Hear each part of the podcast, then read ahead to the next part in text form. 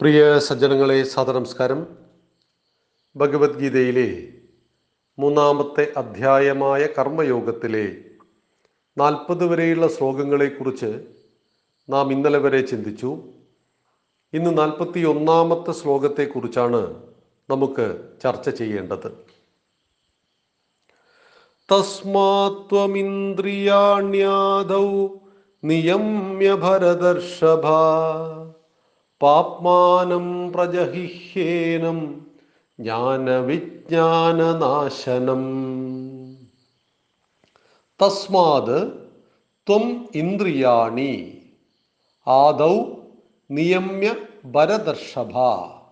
പാപ്മാനം പ്രജഹിഹി. ഏനം ജ്ഞാനവിജ്ഞാനനാശനം. വാക്കുകൾ അർത്ഥം നോക്കാം. ഭരതർഷഭ അല്ലയോ ഭരതകുലശ്രേഷ്ഠ അർജുന തസ്മാത് അതുകൊണ്ട് ത്വം നീ ഇന്ദ്രിയാണി ഇന്ദ്രിയങ്ങളെ ആദൗ ആദ്യമായും ആദിയിൽ നിയമ്യ നിയമിച്ച് ഏനം ഇവനെ ജ്ഞാനവിജ്ഞാനനാശനം ജ്ഞാനവിജ്ഞാനനാശകനെ പാപ്മാനം പാപിയെ പ്രജഹിഹി ഒഴിവാക്കൂ. ഹേ ഭരതകുലശ്രേഷ്ഠനായ അർജുന അതുകൊണ്ട് നീ ആദ്യമായും ഇന്ദ്രിയങ്ങളെ നിയമിച്ചിട്ട് ജ്ഞാനവിജ്ഞാന നാശകനായ ഈ പാപിയെ ഒഴിവാക്കൂ. ഭഗവാൻ എന്താണ് ഇവിടെ വ്യക്തമാക്കുന്നത്? അല്ലയോ ഭരതർഷഭ അതുകൊണ്ട് നീ ഇന്ദ്രിയങ്ങളെ ആദ്യം നിയമിച്ച് നിന്റെ വശത്തിലാക്കി വശീകരിച്ച് ഇവിടെ ചിന്തിക്കപ്പെടുന്നതായ പാപചാരത്തെ ചെയ്യുന്നവനും ജ്ഞാനവിജ്ഞാനനാശനുമായ കാമമെന്ന ശത്രുവെ പരിത്യജിച്ചാലും. ജ്ഞാനവിജ്ഞാനത്തെ നശിപ്പിക്കുന്നവനാകുന്നു കാമം. കാമമാകുന്ന വികാരം നിന്റെ ജ്ഞാനത്തെയും വിജ്ഞാനത്തെയും നശിപ്പിച്ചു കളയും. എന്താണ് ജ്ഞാനം? ശാസ്ത്രത്തിൽ നിന്നും ആചാര്യനിൽ നിന്നും നേടുന്ന ആത്മാവ് തുടങ്ങിയവയെക്കുറിച്ചുള്ള അറിവാണ് ജ്ഞാനം. എന്താണ് ശാസ്ത്രം? സത്യത്തെ അന്വേഷിക്കലാണ് ശാസ്ത്രം. ശാസ്ത്രം ഭൗതിക ശാസ്ത്രമെന്നും ആധ്യാത്മിക ശാസ്ത്രമെന്നും നമുക്ക് വേർതിരിക്കാം. ഭൗതിക ശാസ്ത്രം അതുപയോഗിച്ചിട്ടാണ് ഞാൻ സംസാരിക്കുന്നതും നിങ്ങൾ കേൾക്കുന്നതും ഈ മൊബൈൽ. ആധുനികമായ കണ്ടുപിടുത്തങ്ങൾ ഓരോന്നും തന്നെ ഭൗതിക ശാസ്ത്രം ഈ ശാസ്ത്രവും അന്വേഷണം തന്നെയാണ്. റേഡിയോ ഒരു സുപ്രഭാതത്തിൽ കണ്ടുപിടിച്ചതല്ല. അനേക വർഷത്തെ പരിശ്രമം കൊണ്ടാണ് വിമാനവും അങ്ങനെ കണ്ടുപിടിച്ചതല്ല. അനേക വർഷത്തെ നിരന്തരമായ അന്വേഷണത്തിനൊടുവിലാണ് പ്രയത്നത്തിനൊടുവിലാണ് കണ്ടെത്തിയത് അത് ശാസ്ത്രമാണ്. എന്താണ് ആധ്യാത്മിക ശാസ്ത്രം? ഒരു മനുഷ്യനെ സംബന്ധിച്ച് അവന് ഭൗതികമായ ഉയർച്ചയും ആധ്യാത്മികതയുടെ ഉയർച്ചയും ഉണ്ടാകണം. ആധ്യാത്മികതയുടെ ഉയർച്ച എന്ന് പറയുമ്പോൾ സത്വബോധത്തിന്റെ നമ്മുടെ ഉള്ളിന്റെ ഉയർച്ചയാണ്. ഭൗതികത മറ്റുള്ളവർക്ക് ദർശിക്കുവാൻ കഴിയും. എന്നാൽ ആധ്യാത്മികതയെ എളുപ്പത്തിൽ മനസ്സിലാക്കുവാൻ കഴിയില്ല. ഒരു മനുഷ്യന്റെ സ്വാത്വിക നിലവാരത്തെക്കുറിച്ച് സാമാന്യന ആദ്യ മാത്രയിൽ ദൃഷ്ടിയിൽ ഒരാൾക്കും മനസ്സിലാക്കി മനസ്സിലാക്കിയെടുക്കുവാൻ ബുദ്ധിമുട്ടാണ്. എന്നാൽ ആധ്യാത്മികമായി ഉയരുന്ന ഒരു മനുഷ്യന് മാത്രമേ ശാന്തിയും സമാധാനവും ലഭിക്കൂ എന്നുള്ളത് നമ്മുടെ ആചാര്യന്മാർ നമ്മെ കൃത്യമായി പഠിപ്പിക്കുന്നുണ്ട്. അതുകൊണ്ട് തന്നെയാണ് ഭാരതം ഭൗതിക ശാസ്ത്രത്തെയും ആധ്യാത്മിക ശാസ്ത്രത്തെയും ഒരുപോലെ പ്രണയിച്ചത് എന്നറിയുക. ഈശ്വര വിശ്വാസം ഒരു ഭാഗത്ത് രാമായണം നമുക്ക് നൽകി പഠിപ്പിക്കുമ്പോൾ തന്നെ നമുക്ക് ചരകന്റെ സുസൂതന്റെ ആയുർവേദം എന്ന ശാസ്ത്രശാഖയുണ്ട്. മനുഷ്യ ശരീരത്തെ കീറിമുറിക്കുന്ന ശാസ്ത്രം പോലും അവിടെ പറയുന്നുണ്ട്. ഏതെല്ലാം തരത്തിലുള്ള ആയുധങ്ങൾ ഉണ്ടാക്കാം? ധനുർവേദമുണ്ട്. അതുപോലെ തന്നെ നമുക്ക് സംഗീതശാസ്ത്രമുണ്ട്. സർവമേഖലയിലും സ്പർശിച്ചുകൊണ്ടാണ് പോകുന്നത്. കാമശാസ്ത്രമുണ്ട്. അർത്ഥശാസ്ത്രമുണ്ട്. എങ്ങനെ പണം സമ്പാദിക്കാം? ഒരു മനുഷ്യന് മുന്നോട്ട് പോകുവാൻ ആവശ്യമായ ജ്ഞാനം അത് ഭൗതിക ശാസ്ത്രത്തിൽ നിന്നും ആധ്യാത്മിക ശാസ്ത്രത്തിൽ നിന്നും നമുക്ക് ലഭിക്കുന്നു. അതുകൊണ്ട് ജ്ഞാനവിജ്ഞാനത്തെ നശിപ്പിക്കും. എന്താണ് വിജ്ഞാനം? നാം നേടിയെടുത്ത അറിവ് ജ്ഞാനം വിശേഷേണ അനുഭവമാകുമ്പോൾ അത് വിജ്ഞാനം എന്ന് പറയും. അനുഭവമാണ് വിജ്ഞാനം. ഉദാഹരണത്തിന് രണ്ട് ഹൈഡ്രജനും ഒരു ഓക്സിജനും ചേർന്നാൽ വെള്ളമുണ്ടാകും. അത് കേവലം ഇൻഫർമേഷൻ മാത്രമാണ്. പരീക്ഷയ്ക്ക് ഒരു മാർക്ക് കിട്ടിയേക്കാം. പക്ഷേ അതുകൊണ്ട് ആരും വെള്ളമുണ്ടാക്കിയിട്ട് സാമാന്യ ലോകത്ത് നമ്മൾ കാണുന്നില്ല. ഒരു നല്ല വരൾച്ച വരുന്ന സമയത്ത് നമ്മുടെ ഭരണകൂടത്തിന് കുറേ ഹൈഡ്രജനും ഓക്സിജനും എടുത്തിട്ട് വെള്ളം ഉണ്ടാക്കാൻ പറ്റുന്നുണ്ടോ?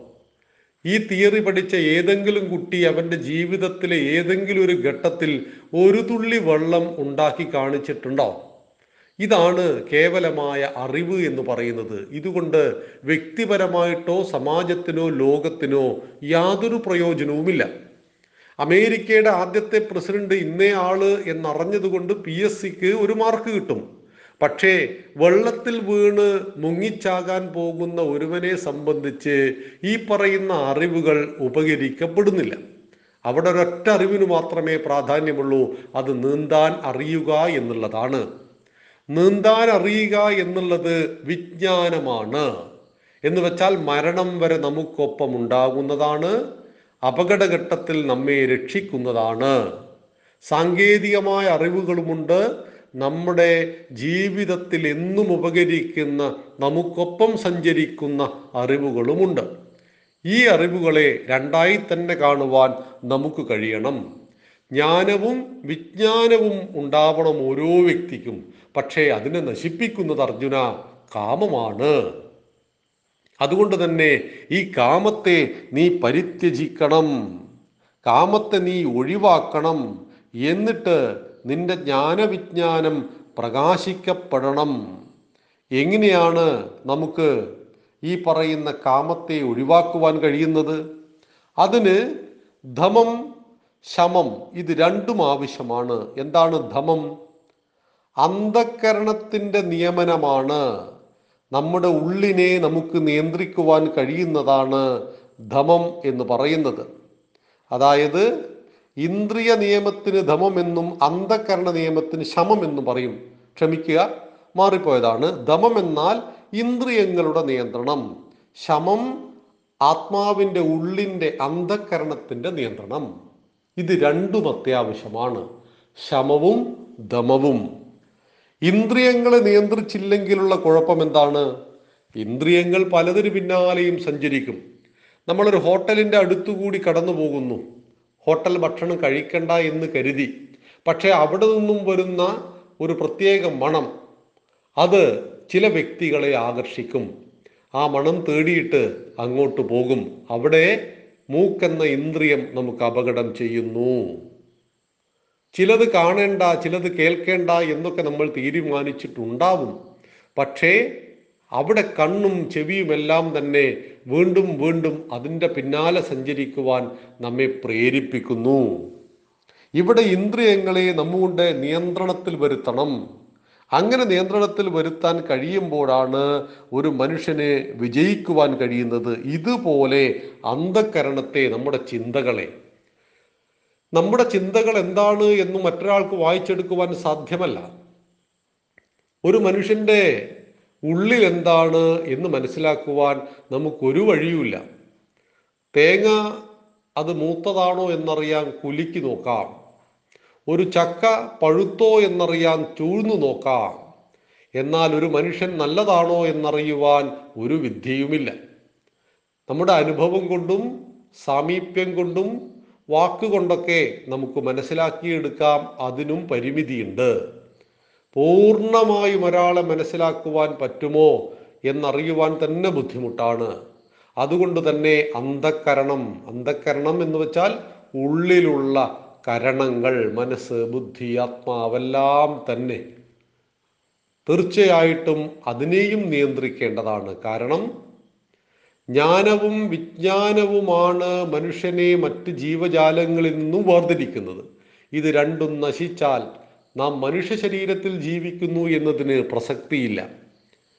ആഹാര നിദ്രാഭയ മൈഥുനം ച സാമാന്യമേതത് പശുപിർ ആഹാരം നിദ്ര മൈഥുനം ഇതെല്ലാം തന്നെ ഒരു മൃഗവും ഒരു മനുഷ്യനും ബാധകമാണ് ഒരുപോലെ.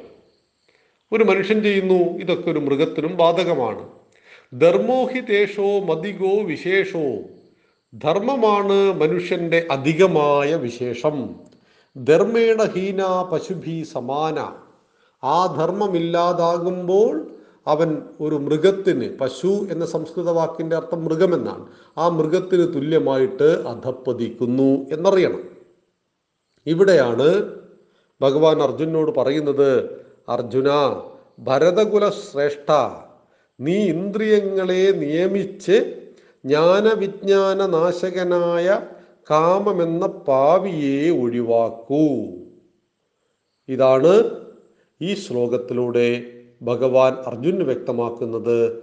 അടുത്ത ശ്ലോകത്തെക്കുറിച്ച് നമുക്ക് നാളെ സംവദിക്കാം. നന്ദി നമസ്കാരം. വന്ദേ മാതരം.